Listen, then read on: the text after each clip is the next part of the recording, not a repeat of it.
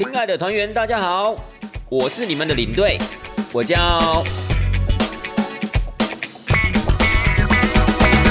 Hello，各位亲爱的听众朋友们，大家好，我是领队，欢迎回到带团这档事儿。领队啊，我今天想要跟大家分享的是，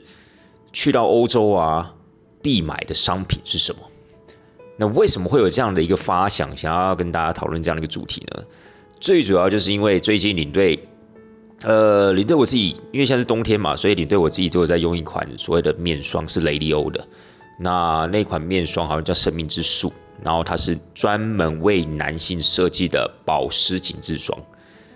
听起来真的是还蛮浮夸的一个名字，对不对？那其实领队我平常没有在使用这种所谓的呃保养品了，更不要讲说化妆品了。可是呢，因为有时候我们在冬天的时候，或者有时候去欧洲带团的时候，脸部的肌肤啊，或者手部的肌肤有时候会很干燥的情况之下，我们当然是会用乳液啦。而且呢，大家可能不知道，有时候冬天的欧洲，其实肌肤比较敏感的人是很干的，就像领队我自己是属于那种。我不知道我算是油性还是干性的，但 anyway，反正我到了欧洲，尤其是冬天，回到了用暖气的空间的时候，哇，那个身体就会，身体的皮肤就会极痒无比，你就很想去抓，但是有时候一抓，可能就会，甚至会有一些呃流血这样，当然不是抓到流很多血啦，可能就是呃，反正就会有一点点的那种结痂的那种情况，anyway，就是很痒很痒，所以势必的话，我们大家都要擦一点乳液啊。那脸部的部分，如果你你没有特别的去擦一些。保湿的面霜等等的话，脸就看起来很干呐，就会有那种白白的那种痕迹等等，就是整个，总之那个脸就很干呐。我不知道大家不知道那种情况。所以呢，后来就是因为朋友的介绍之下，知道雷利欧这一款专门为男性设计的这个面霜还蛮好用，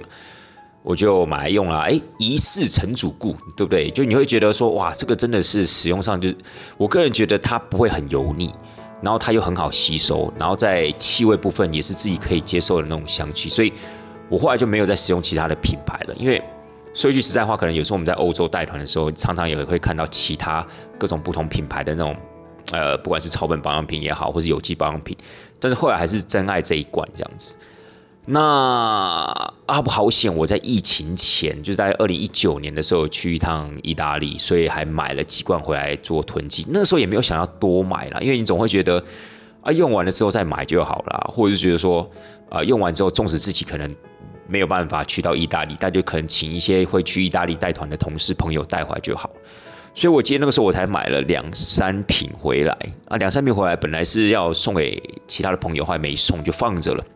哎，这真是一个明智的抉择，对不对？谁知道二零二零年就开始疫情了嘞？所以你看，疫情到现在也两年的时间了。那一般来说，领队我自己大概只有在冬天的时候会用这种所谓的面霜，因为夏天的时候你脸就不会这么的干，尤其在台湾就不会这么干啦。然后也没有必要去擦那样所谓的保养品，因为有些是说全年都可以擦啦，但是你就会觉得夏天擦的话，有时候因为流汗的关系或天气热的关系，脸就会。呃，有点不太舒服，所以 anyway，我夏天就没有擦，就只有冬天擦。那那个时候两三瓶用到现在，哎，最近把最后一瓶拿出来使用了。那这时候你就会发现啊，没货了这样子。然后呢，当然也不是只有这个面霜的部分，就是你你会发现，你之前可能在欧洲买回来一些自己惯用的，不管是保养品也好，身体清洁用品也好，又或是所谓的日常生活用品，你就会觉得慢慢的都在枯竭中，就是哎，好像。感觉就快要用完了，甚至已经用完这样的一个情况，还包含就是领队我呃之前在英国也买了一款那个，我是只有买它的洗手液、洗手乳啦，叫做 Molten Brown。我相信可能有些听众朋友们大概也知道这个品牌，就是算是在英国当地的一个还蛮有名的一个身体清洁的一个用品，我叫 Molten Brown。所以 Molten Brown 那个时候我是就买它的洗手液，那最近也发现都快用光了。那也不知道何年何月可以去补货这个样子，所以为什么今天会特别的想要跟大家分享这个主题，就是因为我发现身边的这些所谓的惯用的这些欧洲品牌，已经陆陆续续的使用殆尽，那就会让你觉得说啊，好想要出国啊，再去好好给它补给一下。所以我相信可能很多的一些听众朋友们，呃，可能有这部分的一个，应该讲困扰嘛，或者说。Anyway，你可能也会很想要去去外面去国外买一些东西回来了。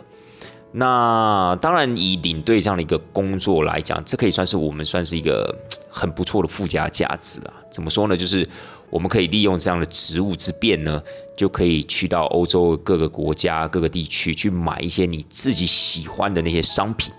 好，不管今天是日常生活使用的，不管今天是身体保养使用的，或者说一些营养品等等。Anyway，我们就可以利用这种职务之便呢，去买我们想要的东西。那我们会比其他的团员要来的好的原因，就是因为我们还可以回去再购买，或者说再去补给。那其他团员也不是说不行，因为你看现在现在的网络这么发达，对不对？那那么多的购物平台，其实你要买，其实都是非常非常的方便。但有时候可能碍于那些价差的关系啊，或是所谓的到货时间的问题，有时候你可能就会觉得。那是不是在台湾买一些可以替代的那些品牌就好了？因为他们不像是我们做带团领队人员，我们可以这样子，呃，有机会可以再回到那个国家，再去买一些就是我们自己喜欢的那些商品。所以，个人觉得做领队还不错，对。那当然这是一个呃附加福利，然后附加的价值。好了，不管怎么样呢，就是想说，哎，今天要跟大家讨论一下，就是说我们去到了欧洲国家必买的一些商品，但是。因为领队，我之前就是带团的地区就是以欧洲地区为主嘛。那欧洲地区这么多国家，你也不可能说把这些国家所有呃推荐该买的，或者是说团员常常在询问的那些商品来一次跟大家分享，讲也不可能，对不对？那我觉得，与其那样走马看花的这样的分享，还不如就是呃分门别类，按照各个国家，然后可能按照不同的级数，再慢慢的跟大家分享。所以今天。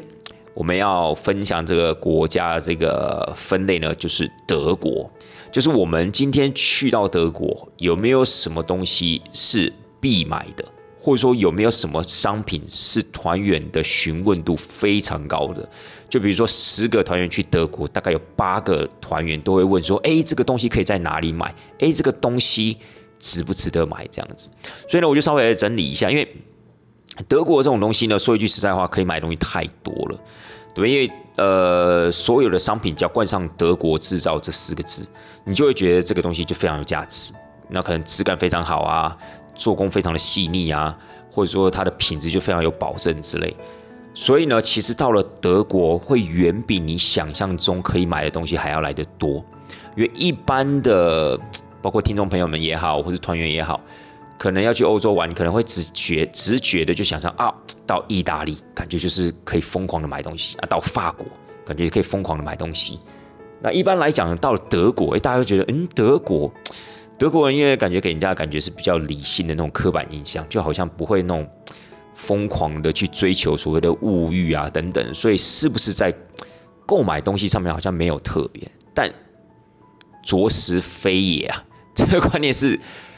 非常非常不正确，因为其实就是因为像就刚刚李队我刚刚所讲的，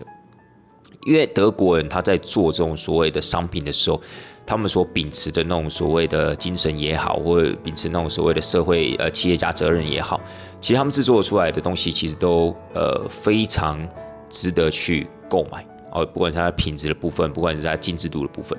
所以呢，你仔细想想，其实到了德国能买的东西还蛮多的。所以呢，因为呃，也因为各个团员他们想要追求的东西不太一样啊。比如说德国啊，不要跟我讲宾士跟 B N W 好不好？你不太可能去德国或 B N W 旅游的时候呢，就去买了一台宾士或 B N W 回来。可以啦，有可能是那种玩具车模型车 OK，好不好？你说那种所谓极富豪的那种行为，可能就直接下定一台 B N W 或者所谓的宾士，那也要你有机会到人家的工厂去参观，或是所谓的展售中心去参观，才有可能这样，好不好？所以呢，像是德国啊，比如说有些人说啊，镜头啊，蔡司镜头等等的，或是所谓徕卡相机，或者说呢，可能到了一些呃，比如说呃，还有什么东西，德国啊，德国的一些手表等等，就很多啦。其实德国的东西很多，但是我到现在还没有破我的梗，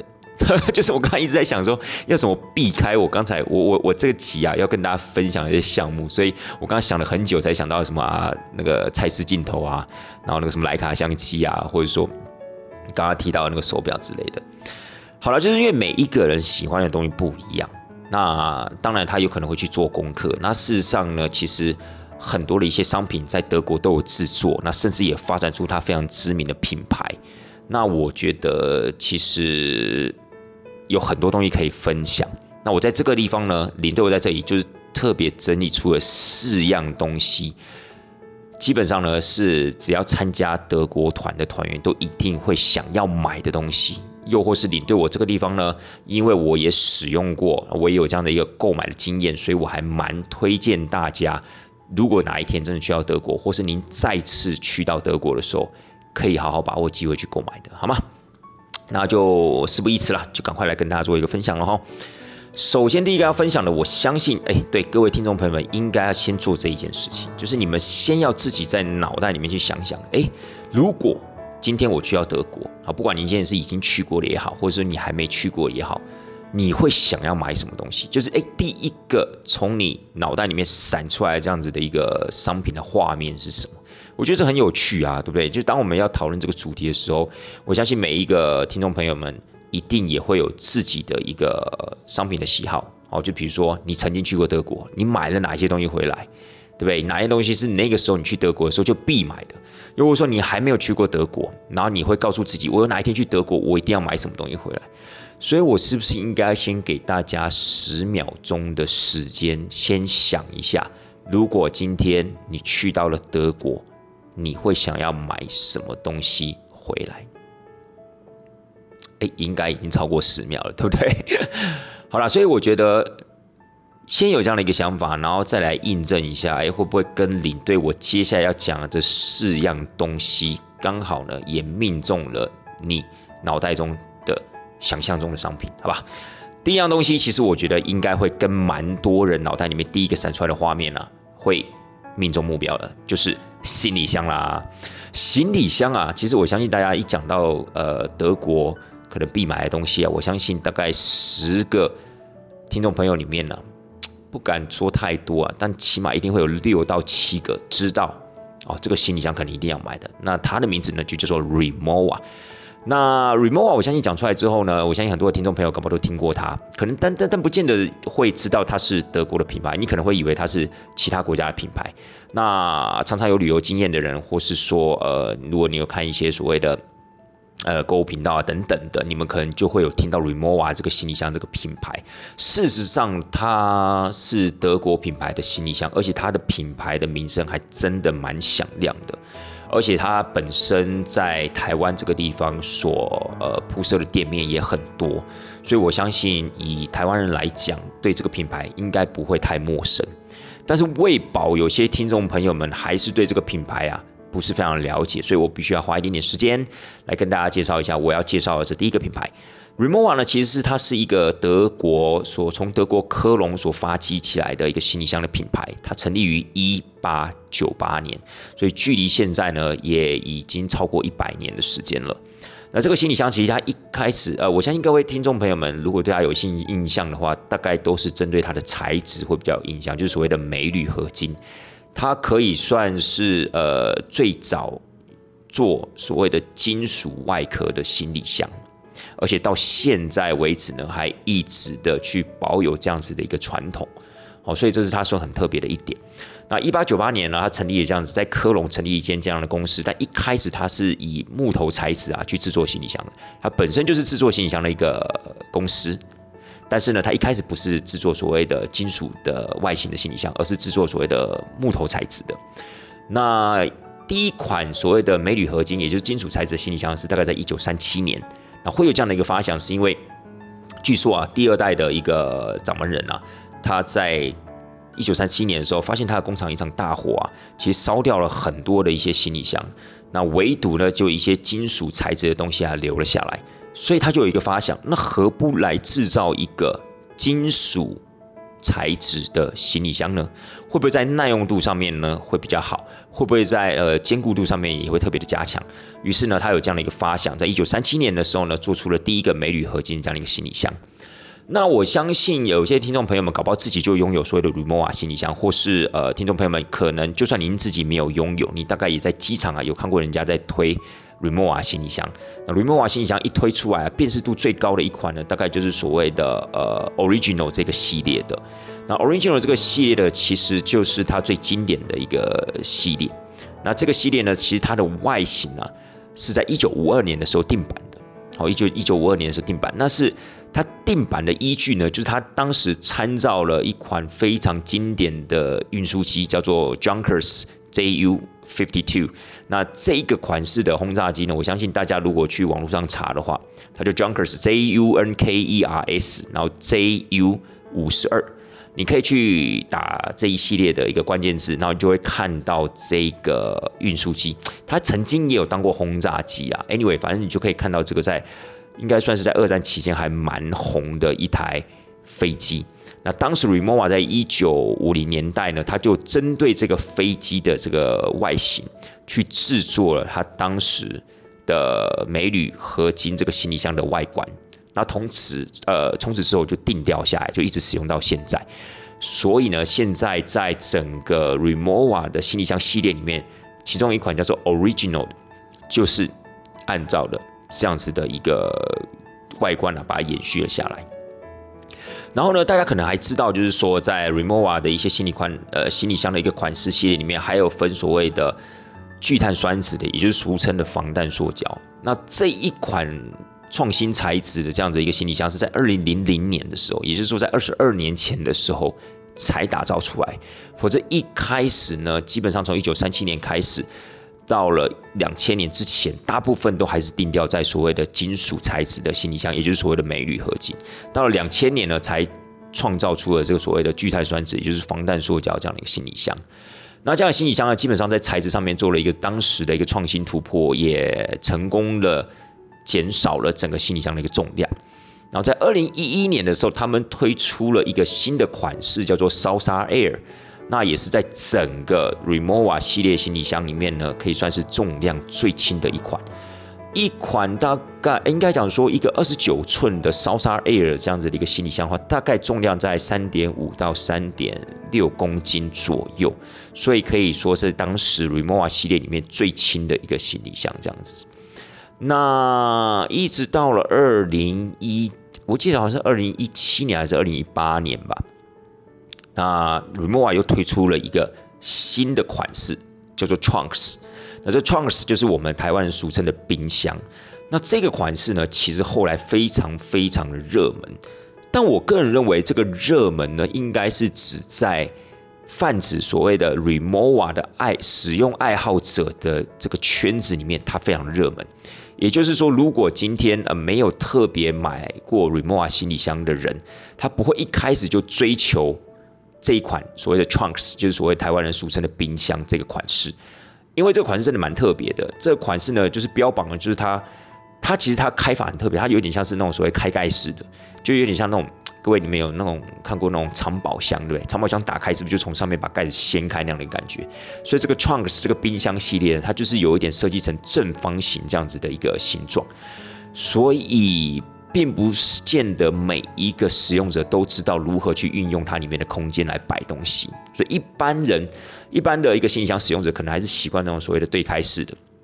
哦，他们比较知道该怎么去放衣服啊、收纳等等的。但是 Trunks 之所以它后来这么热门，甚至卖到缺货的原因，就是因为可能一些呃 Remova 本身的一个爱好者，他本身已经长期的在支持 Remova 了，他可能也同时拥有很多不同系列 Remova 行李箱。那当然推出一个这么新潮的一个款式，他当然也想要继续的怎么样去收集或去购买。所以后来可能也就是因为这样子的关系，尤其是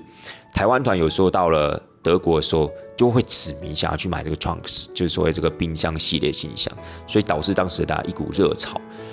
好了，所以不管怎么样呢，刚才就是领队，我就简单的稍微从一八九八年一直到了二零一七年、二零一八年啊这段时间来做跟大家做一个他们这个品牌的一个历史故事的一个介绍。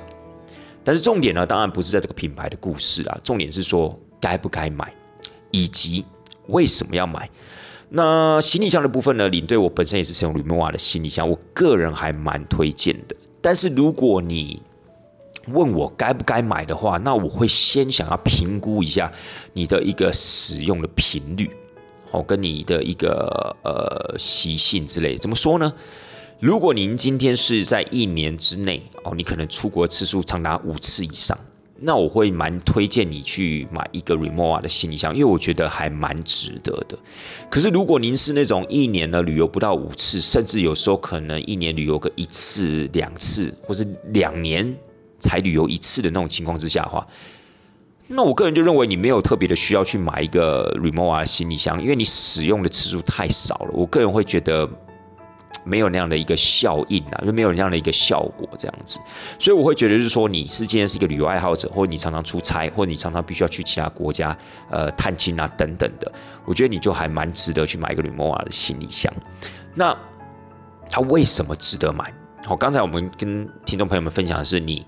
该不该买嘛，对不对？那好，OK，我我有一个，我有一年旅游五次以上，那我为什么应该要去买它？因为它也不便宜啊。如果您在台湾的一些呃销售处的话去买的话，大概二十九、三十寸这样的一个行李箱，大概都要卖到三万多块哦。哦，大概都要三万多块这样子一个一个一个价格。所以真的有必要去买一个这么贵的行李箱吗？我个人会认为，就是说，呃，Remove 它有几个价值，我觉得还蛮值得的。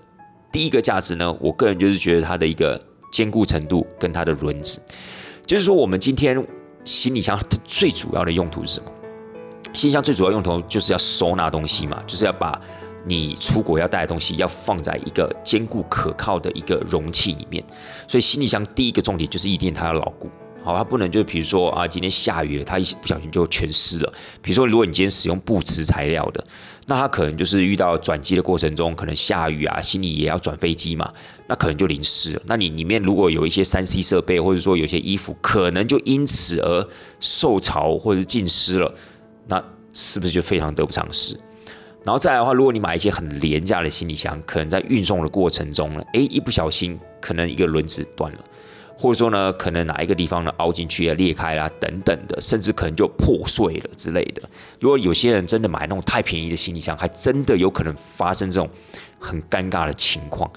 那本身它牢固不牢固，我觉得就是一个很重要的一个什么，很重要的一个参考点嘛。那我觉得 Remova 行李箱其实本身还算蛮牢固的，尤其不管是它的镁铝合金，镁铝合金的牢固当然是不在话下。好，不能说它外表可能常常抠丢啊，或者是有凹痕等等，就代表它不牢固，不是，那个代表叫做岁月的痕迹，好吧？它本身还是很牢固的。那聚碳酸酯防弹塑胶部分，就那就是其实它就是更弹性，因为它本身的这个材质就是很具有弹性，然后它一样有所谓的防热啊、防晒啊等等的这样子的一个一个功能，所以其实。不能因为它是塑胶就觉得啊，它可能就不牢固干嘛？是基本上它比一般的塑胶要来的牢固许多，所以在牢固的部分没有问题。那再的话就是它的轮子，它轮子真好推。各位，我个人真的认为，就是你推过 Remova 行李箱之后，你真的没有办法再回头了。你可能会说啊，林队你真的太夸张。可是我真的觉得我一点都不夸张，因为做我们这种带团人员，其实我们推过的行李箱啊，不要讲数量了，品牌可能不下。不下十几二十种，对不对？我们可能在帮团员下行李的时候啊，或在协助他们在呃上行李的时候，我们可能都推过他们的行李箱。有些行李箱的轮子真的是有够难推，尤其你遇到那种有地毯的那种所谓的地面的时候，就是可能那种地板有铺地毯那种，是超级无敌难推。比如说有时候我们在呃饭店里面，可能要把行李要送到每一个团员的房间嘛，因为有时候我们肯定会协助那个 porter，就协助那些行李员。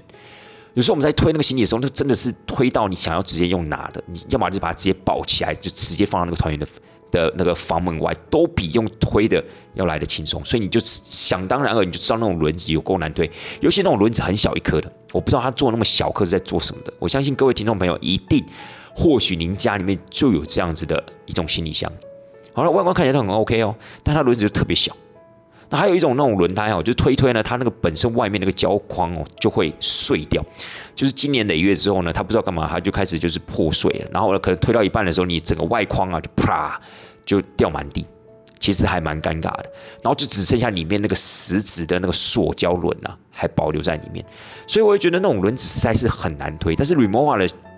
轮子我必须说句实在话，它的损坏率真的不高。也就是说，它在推的过程中，你只要是在正常推的过程中，它不太可能会推到那种所谓的外面的那个所谓的胶框啊碎裂，然后这样散落一地。不会有那种情况，而且它真的很好推，而且它是越重越好推，不管你是旋转的推，不管你是往前推、往后推，或斜着推也好，anyway，它真的，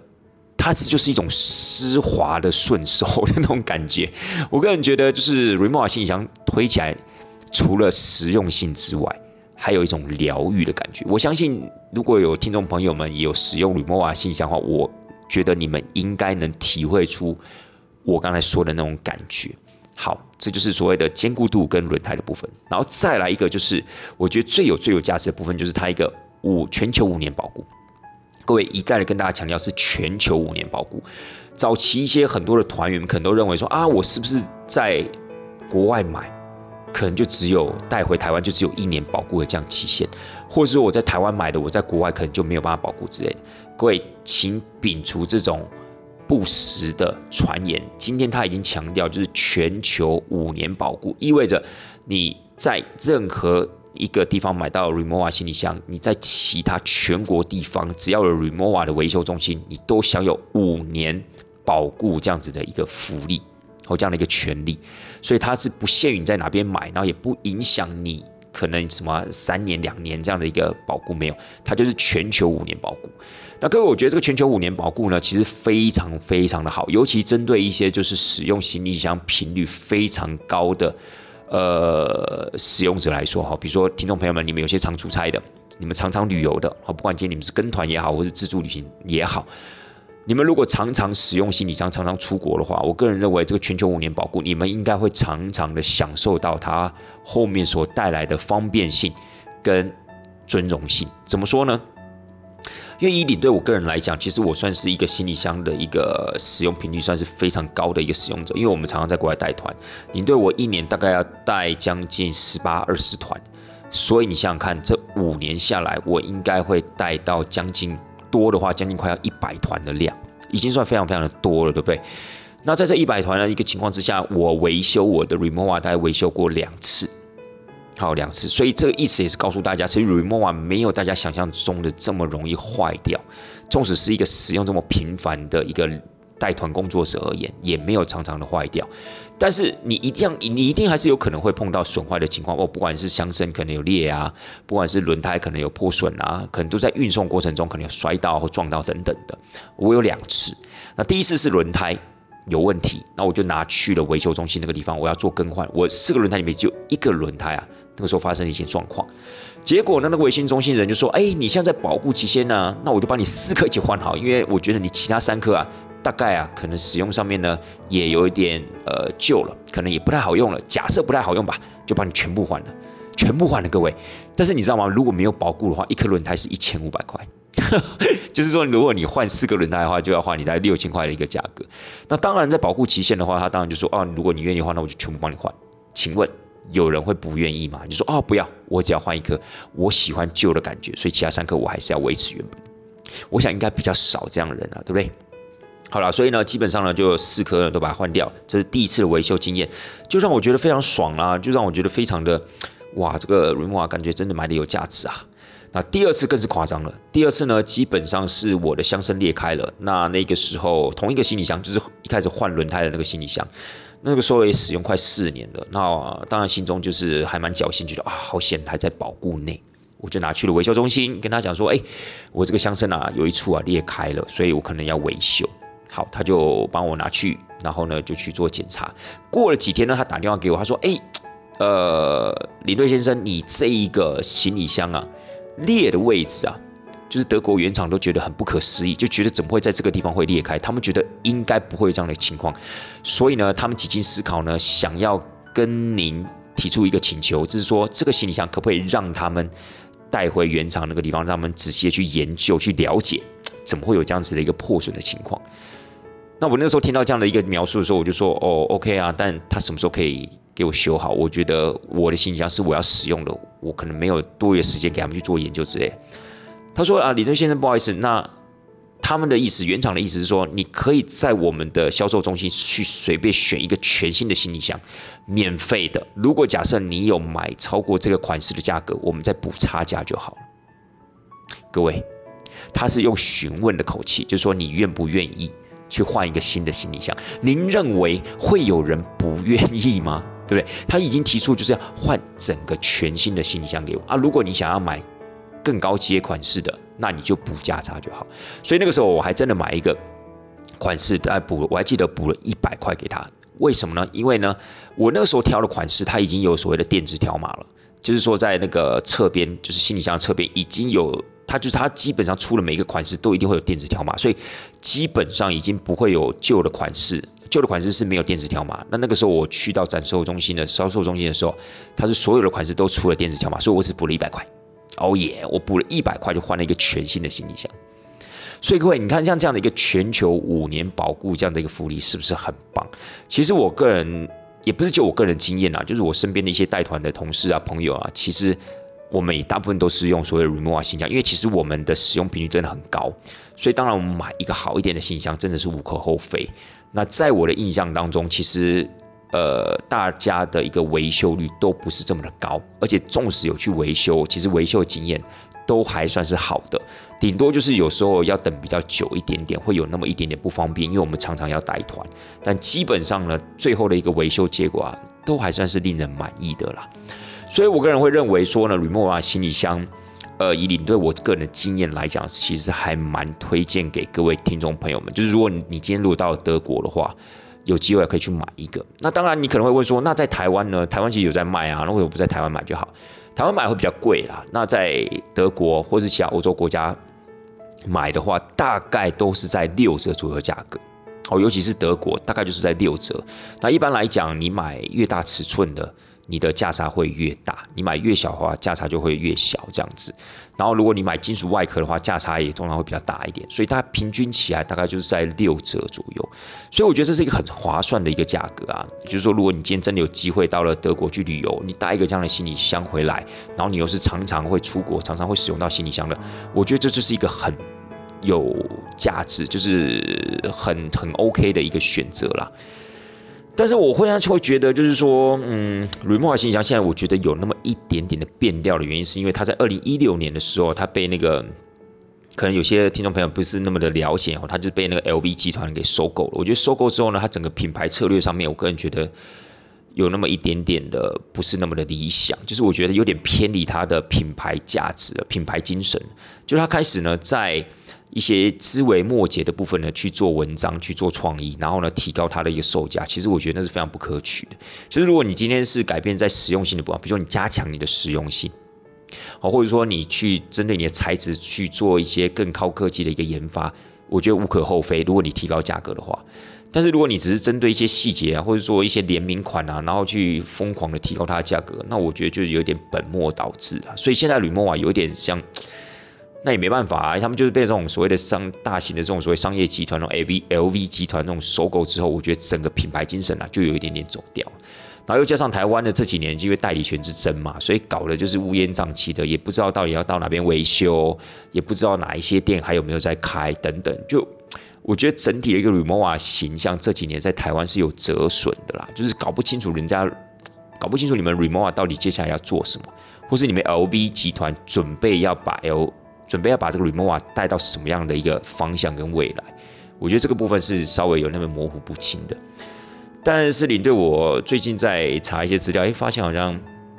它的一个维修中心呐，好像现在改到了内湖吧？好像是不知道在二零二零年还是二零二一年的时候，他在内湖成立了一个维修中心，好像还不错。就是说，起码现在呢，你是知道啊，如果你行李箱出状况的话，还在保护期的话，你可以到哪个地方维修这个样子。那至于说一些零售店啊、百货公司的一些铺货等等有没有正常？说实在话，到现在我还不是非常清楚。或许听众朋友们，你们也可以去做一下调查。但是我个人认为啦，就是如果您本身想要买 Remova 行李箱，或者你还没有 Remova 行李箱的话，再等一等，好不好？就是可能明年真的可以出国的时候，真的去到德国去买一个行李箱回来。对，当然它现在价格又比往年要贵更多了，但是我会觉得还是有它那个价值。哦，它基本的一些坚持跟它的品牌精神还算是没有走掉了，所以我觉得还是蛮推荐给各位听众朋友。所以第一个要跟大家推荐这个是 Remova 行李箱，基本上呢，呃，团员们询问度啊，也可以算是排名第一名的了，好吧？那排名第二名的呢？排名第二名呢，就是百灵油了。各位，百灵油我相信也是各位听众朋友们应该都很熟悉的商品，因为其实它的一个铺货度跟它的曝光度在台湾呢还算是蛮普遍的。所以呢，不管是您自己也好，你的亲朋好友也好，我相信搞不好都有人在使用这个所谓的德国的百灵油，又或是你可能自己平常在逛一些呃超市啊，或是在逛一些像是什么德丰健康馆的时候，我相信一定都看过这个明星商品，就这个德国百灵油。这个百灵油其实还蛮有意思的，因为其实第一次认识这个百灵油，我们也是被到它这个所谓的德文的商标啊也骗到，叫做 China Oil，对不对？你就会觉得哎，好笑。这个是不是枯手的品牌啊？这个感觉这个品牌的名字啊取的就很就很特别啊，就感觉就很不符合很有价值的那种所谓的形象。怎么叫 China Oil 呢？很奇怪。那后来才发现，这个品牌最主要也是创办人，就是这个德国的这个创立这个百灵油的这个人啊，他当时是在中国北京那个地方接触到了薄荷，就所谓的胡椒薄荷这样的一个植物。然后呢，也发现呢，这个东西呢，其实可以拿来当所谓的精油使用，甚至可以拿来喝，就是可以拿来食用。他觉得很不错，他就觉得，哎，这种东西是不是可以拿到德国去做一个所谓的培育啊，或育种这样子？所以他就把这个胡椒薄荷啊给引，呃，就是等于说可以把它带回去到他的德国。然后呢，发现哎，还真的怎么样种的活，也真的可以去提炼出一些可用的精油。所以呢，他为了要纪念这样的一个过程呢，是在中国呢去发想出来这样子的一个 idea，于是他就把它取名叫做 China Oil。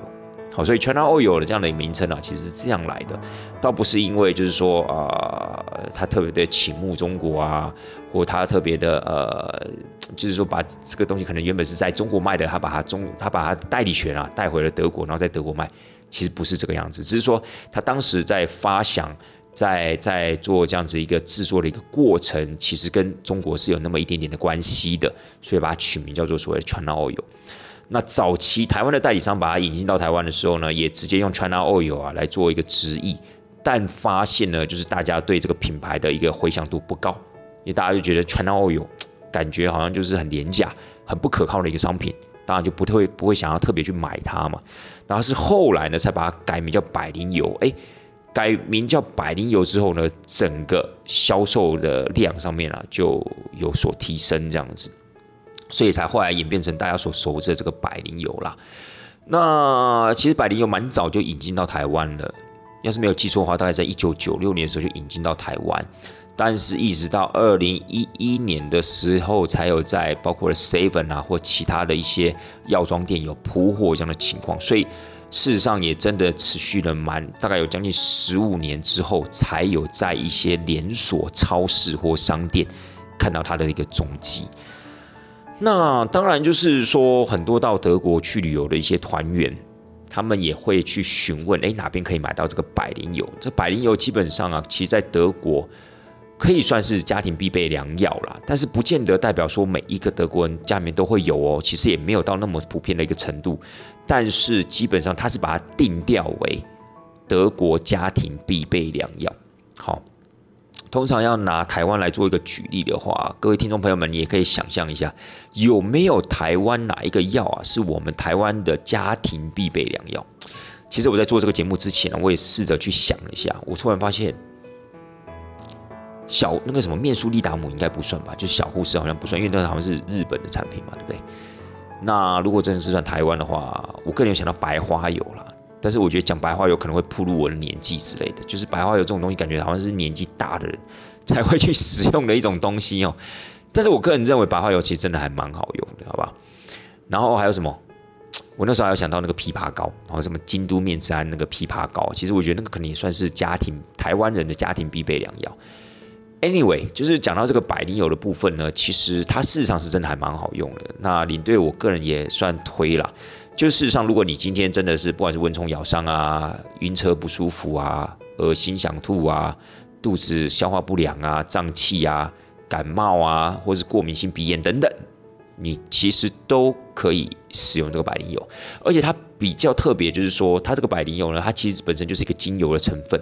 就是它把这个所谓的胡椒薄荷经过三次的精炼呢，所产生出了这种百分之百的精油，其实它是可以食用的，它是可以喝的。也就是说，如果今天你真的肚子肠胃不舒服啊，比如说胀气或消化不良，其实你可以点两三滴这个所谓的精油啊到水里面，然后你就可以喝下去，其实是可以去缓解你的一个症状，或者说你今天真的有晕车，或是你今天真的觉得头晕目眩的不舒服的话，其实你都可以把它用外抹的方式，好，比如说抹在你的人中啊，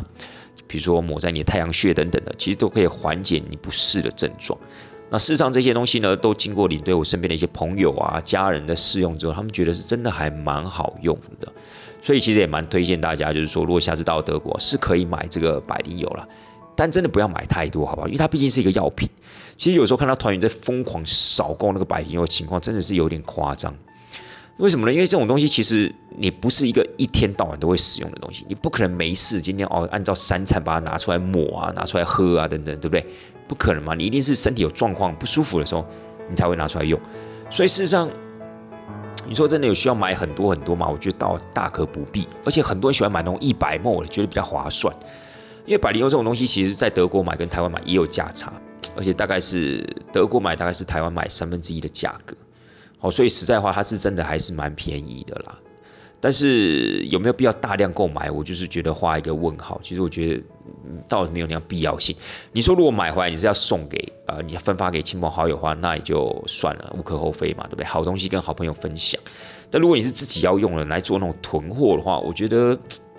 好像也没有特别必要啦。那而且呢，如果要在买的时候啊，其实你不需要买墨数这么大的。比如说很多人喜欢买一百墨，因为觉得那个价差很爽，你知道吗？买那种价差就觉得哇。台湾一瓶好像在德德丰健康馆一百墨，我记得要两千八吧。那二零一九年那个时候呢，一百墨的百灵油在德国卖的话，大概等值台币八百多块，所以将近将近快要四分之一的价格。所以很多人就觉得买一百墨很划算，可事实上一百墨其实有时候不太好使用，就是它的使用的功使用上比较没那么方便。如果你买小一点，比如你买二十五墨的。有时候你其实就可以带着走，什么意思呢？就你可以在车上放一瓶啊，包包里面放一瓶啊，或是有时候去到哪边旅游，去到哪个地方就是呃出差的时候，你就可以使用。其实我觉得那个相对的使用上面比较方便，你不会没事带一个一百沫的那种百利油放在自己包包里面，还是放在哪个地方，然后没事拿出来抹，那人家以为你是有病哦，还是怎么样之类的，这真的有点太夸张了，对不对？所以。我觉得说，其实未来如果有机会到德国买百灵油的话，你可以买小罐一点点了，好不好？不过事实上，其实德呃在台湾的铺货也算蛮多的。当然，如果你觉得方便的话，其实就像我讲的一样，这种东西不需要买多，所以是你在台湾你觉得好用，你自己去台湾买一瓶也是 OK 啊，对不对？台湾像 Seven 还有在卖那种五毛的，其实我觉得很方便。哦，对，还有那个百利油，还有附一个吸鼻器。其实那个吸鼻器有时候准备在车上，有些人比较容易晕车的，或者有时候开车的时候精神不济啊。吸鼻器里面呢，它可以点几滴那个精油在里面，它里面有棉管嘛。然后呢，你其实有时候开车的时候，你闻一下，其实还蛮舒服的。这也算是领队我个人一点点经验谈了，好吧？这就是第二个明星商品，就是所谓的百灵油。那么第三个呢？第三个常常团员们啊会询问的东西，就是德国的药妆了。各位可能很难想象哦，就是你在德国买东西，竟然会推荐你去买药妆。但事实上，因为德国人他们也蛮追求有机，蛮追求那种所谓的健康的商品的。好，包括像保养品也好啊，营养品也好。那德国在做这种东西的时候，其实他还蛮追求品质。所以事实上，不管是剂量的部分啊，不管是在制作过程啊，不管是有机的也好，其实都还蛮有口碑的。只是大家可能没有那样的一个既定的印象。可能大家会觉得说，哦，我今天要买保养品，应该到什么法国啊，到意大利那种东西、那种地方去，可能比较想要在德国。但事实上，德国的药妆啊，还蛮不错的，还蛮跟大家推荐的。尤其是像是如果你去德国，很多人会去那边询问安瓶。哦，安瓶其实就是一种所谓的胶原蛋白吗？算吗？因为其实我每次在记这个安瓶的东西，因为可能你对我。本身是男生啦，那我们男生其实没事不会去把这个安瓶拿出来用，我们又没有要上妆，对不对？我们又没有说我们的皮肤要多么的晶莹剔透之类，所以不太会去使用这个所谓的安瓶。所以有时候要要要去介绍这种安瓶这种东西的时候，还真的觉得别扭，也就算了。讲实在话，说不出一个所以然来，因为我们毕竟没有那种使用上的经验。但 anyway，这种安瓶的东西的的确确是每一个团员去到德国，大部分都会去问的。但是呢，这种安瓶的东西，其实在德国有分好的安瓶，也有分一般比较平价或是廉价的那种安瓶。就像其实很多的一些团员啊，到了德国都会去 D N 啊，去那边去那边扫货之类的，这真的是很夸张。D N 基本上呢，其实可以算是在德国很老牌的一家药妆店。它要是记得没错的话，是成立于一九七三年。它本身在德国的一个全球的连锁店，大概已经有超过三千多、三千六百多间了吧，然后遍布了欧洲十几个国家，所以事实上它算是一个知名度很高的一个药妆店。那之所以叫 D N 的原因，是因为它那个它的 D 其实就是德文药的意思，药房的意思，然后 M 就是 market 的意思，所以它其实就是所谓的药妆店嘛。那这个所谓的 D N 呢，它本身走的风格就是属于比较。平价比较廉价这样的一个风格，所以呢，其实很多的一些台湾的团员到了 D N 都觉得到了天堂一样，因为我个人觉得它就很像台湾的屈臣氏或康斯美结合了百元商品店的那种精神，就是基本上它真的大部分的商品都是铜板价，好，比如都是。欧不仅仅是欧元的铜板价哦，也同时是台币的铜板价哦。就是你成了台币的汇率之后，你发现哎，还是铜板这样的一个程度而已，还付不出到一张纸钞了。就是它有很多的一点多欧啊，二点多欧啊，甚至有些还不到一欧的。比如说，店里面还有卖那个所谓的发泡锭，哇，这个说实在话，讲到这个发泡锭也是很夸张。台湾的团员到那个地方都是用扫货的方式。我曾经有一个团员买过几条，各位知道吗？他买了。八十条发泡锭，八十条真的不夸张，八十条基本上那家 D M 的所有的发泡锭几乎都被他买光了，其他的团员还没得买，对对，还没得买，还必须可能之后啊在路上看还有没有其他的 D N 啊，或是那种药妆店他可以去买之类，所以那种。为什么我要去买？就是因为它很便宜，因为它那个所谓的发泡店 D N 的同名商品，因为 D N 它是很特别的哈，D N 这个品牌就好像我们的屈臣氏一样，屈臣氏可能有自己它的同名商品，那 D N 他们有他们自己的同名商品，它它不见得都叫 D N，比如说像芭蕾啊，像呃 L V D 等等的，这些都是 D N 他自己的同名商品，大概有三十几样同名商品。那这个发泡锭也是，那这个发泡锭很便宜，大概一罐在。不到零点五欧，我还记得领队那个时候，我在二零一九年买的时候，我记得是零点四五吧，零点四五还是零点四九，总之它不到零点五欧元，什么意思？以那个时候的汇率来换算的话，它大概才十五块台币。但是各位你知道吗？如果你今天到了台湾的一些药局，好或者药妆店，你去买那种发泡锭的话。大概平均啊，至少大概到一百多块，甚至好一点还有到两百多块。所以说实在话，那个价差真的差很多。而且 D N 其实它也不是只有，你可能会想说啊，那因为是 D N 的同名商品啊，所以很便宜。可是 D N 其他的一些发泡锭啊，其实品质也不错，但是才卖可能两欧多、三欧多而已。所以事实上也都是还算蛮便宜、蛮实惠的价格。所以这也是为什么台湾的团员啊，到了。德国都一定要到 D N 去朝拜一下，而且朝拜完之后，基本上大概都是一篮的货，哦，这这满满一篮的货，那真的也是蛮夸张的。那我们刚刚讲到所谓这个安瓶，其实在 D N 里面也有在卖，就是巴雷亚系列的。那这个安瓶呢，如果是 D N 这个巴雷亚系列的话，大概是卖差不多四欧五欧左右。那其实安瓶的部分呢，在德国的药妆店还有一款叫做德国世家。那这个部分算是我比较推荐团员的，因为我觉得这种抹在脸上的，你要我擦那种真的很低廉价格的，我说实在话，还真的有那么一点点的不是那么的放心啊。虽然是在德国，不至于会说有那种很恶质的那种所谓的品质，但是你还是会想要擦稍微好一点的嘛，对不对？像如果是德国世家的话，它基本上一盒里面大概有五十五十小瓶，五十沫啦，因为它一小瓶就是一沫嘛，所以五十沫，它大概是卖五十六欧左右，所以你就算大概一瓶就是一欧元，对不对？一欧元的话大概三十几块台币嘛。可是你知道吗？像是巴雷亚的 D N 的巴雷亚，它卖的那个安瓶啊，大概就算它五欧元好了，好吧？五欧元它里面有七支，所以一支不到一欧元。一支不到一欧元，大概只有零点，这样等于多少？零点七吧，零点七欧元而已。所以我觉得相对来讲的话是比较比较低廉的这样价格啦。如果是我的话，我可能会想说，那稍微买好一点的好了，因为毕竟是涂在脸上的东西嘛，对不对？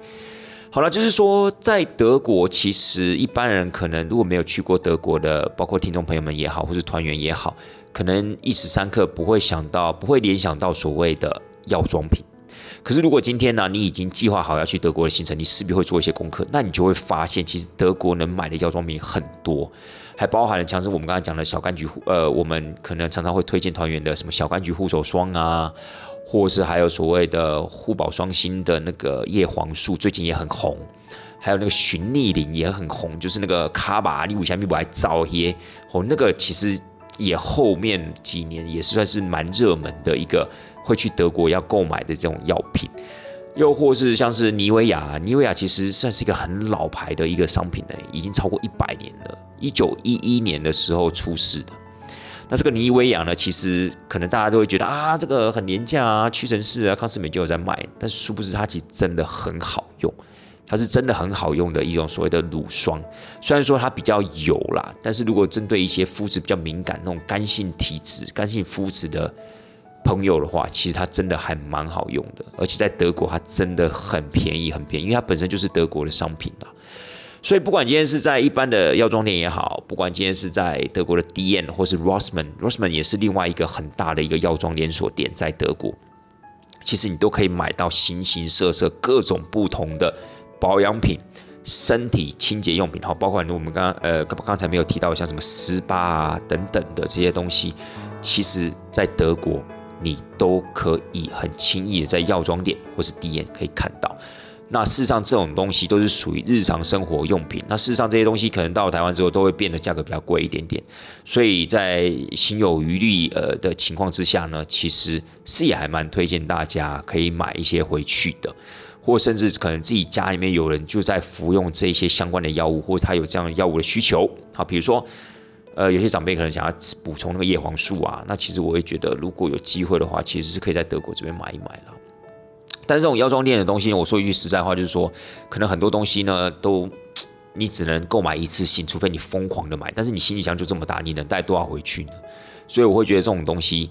呃，不见得是这么理性的，在采买策略里面，不见得是一个这么理性的安排了。就是说，它不会摆在一个最重要的一个位置。所以我个人认为。见仁见智，但是它的的确确呢，也是一个团员询问度很高的系列商品，就是所谓的药妆。好，再来一个呢，领队就是我觉得是诶也蛮值得扛回台湾的，虽然它有点那么的不方便，但是我个人认为它的使用寿命比较长，而且它的一个使用的年限也比较长，所以我觉得相较来说，它会比药妆值得买回家，那就是所谓的。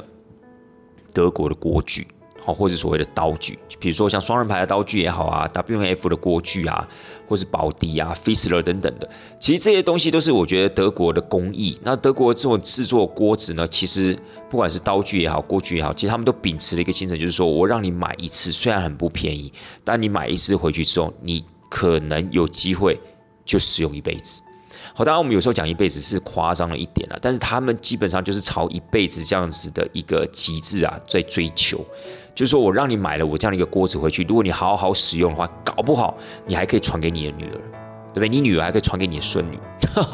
他们真的是按照这样的一个想法在做事。所以为什么像这种德国的锅具，很多的一些团员到了德国之后，他们也会去询问，哎，到哪边我想要去买这个锅？好，比如说早期 W F 的那个压力锅很有名，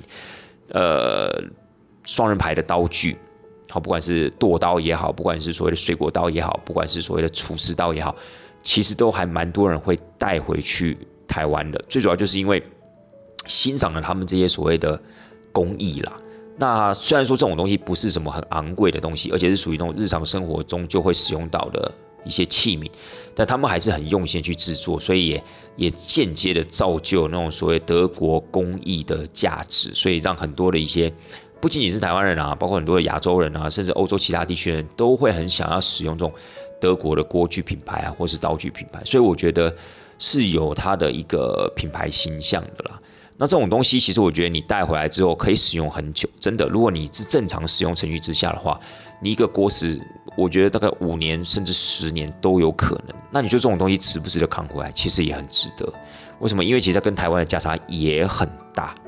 台湾的一些百货公司里面，当然也有卖一些德国的锅具跟刀具，但是当然价格就会比较高，哦，甚至有些可能是台湾的将近有两倍这样的一个价格。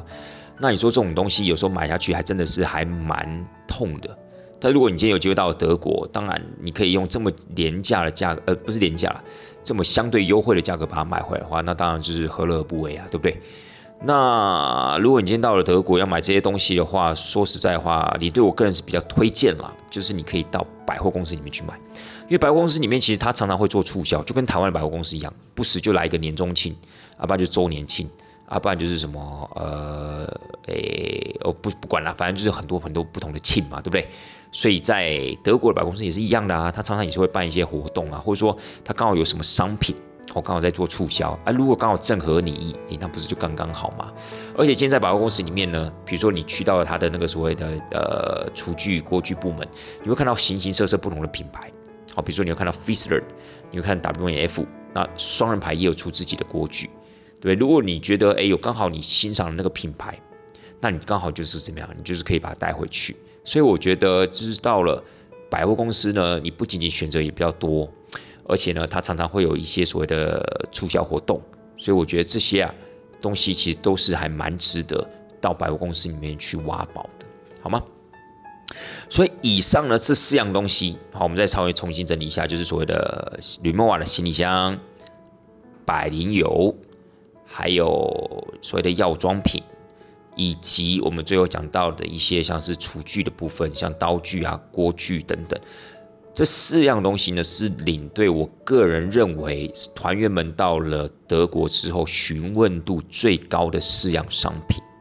以及我个人认为就是说还蛮值得推荐给各位听众朋友们。将来如果到了德国，不管是有去过也好，或是没去过也好，其实我觉得都可以考虑一下是不是要带回来的东西。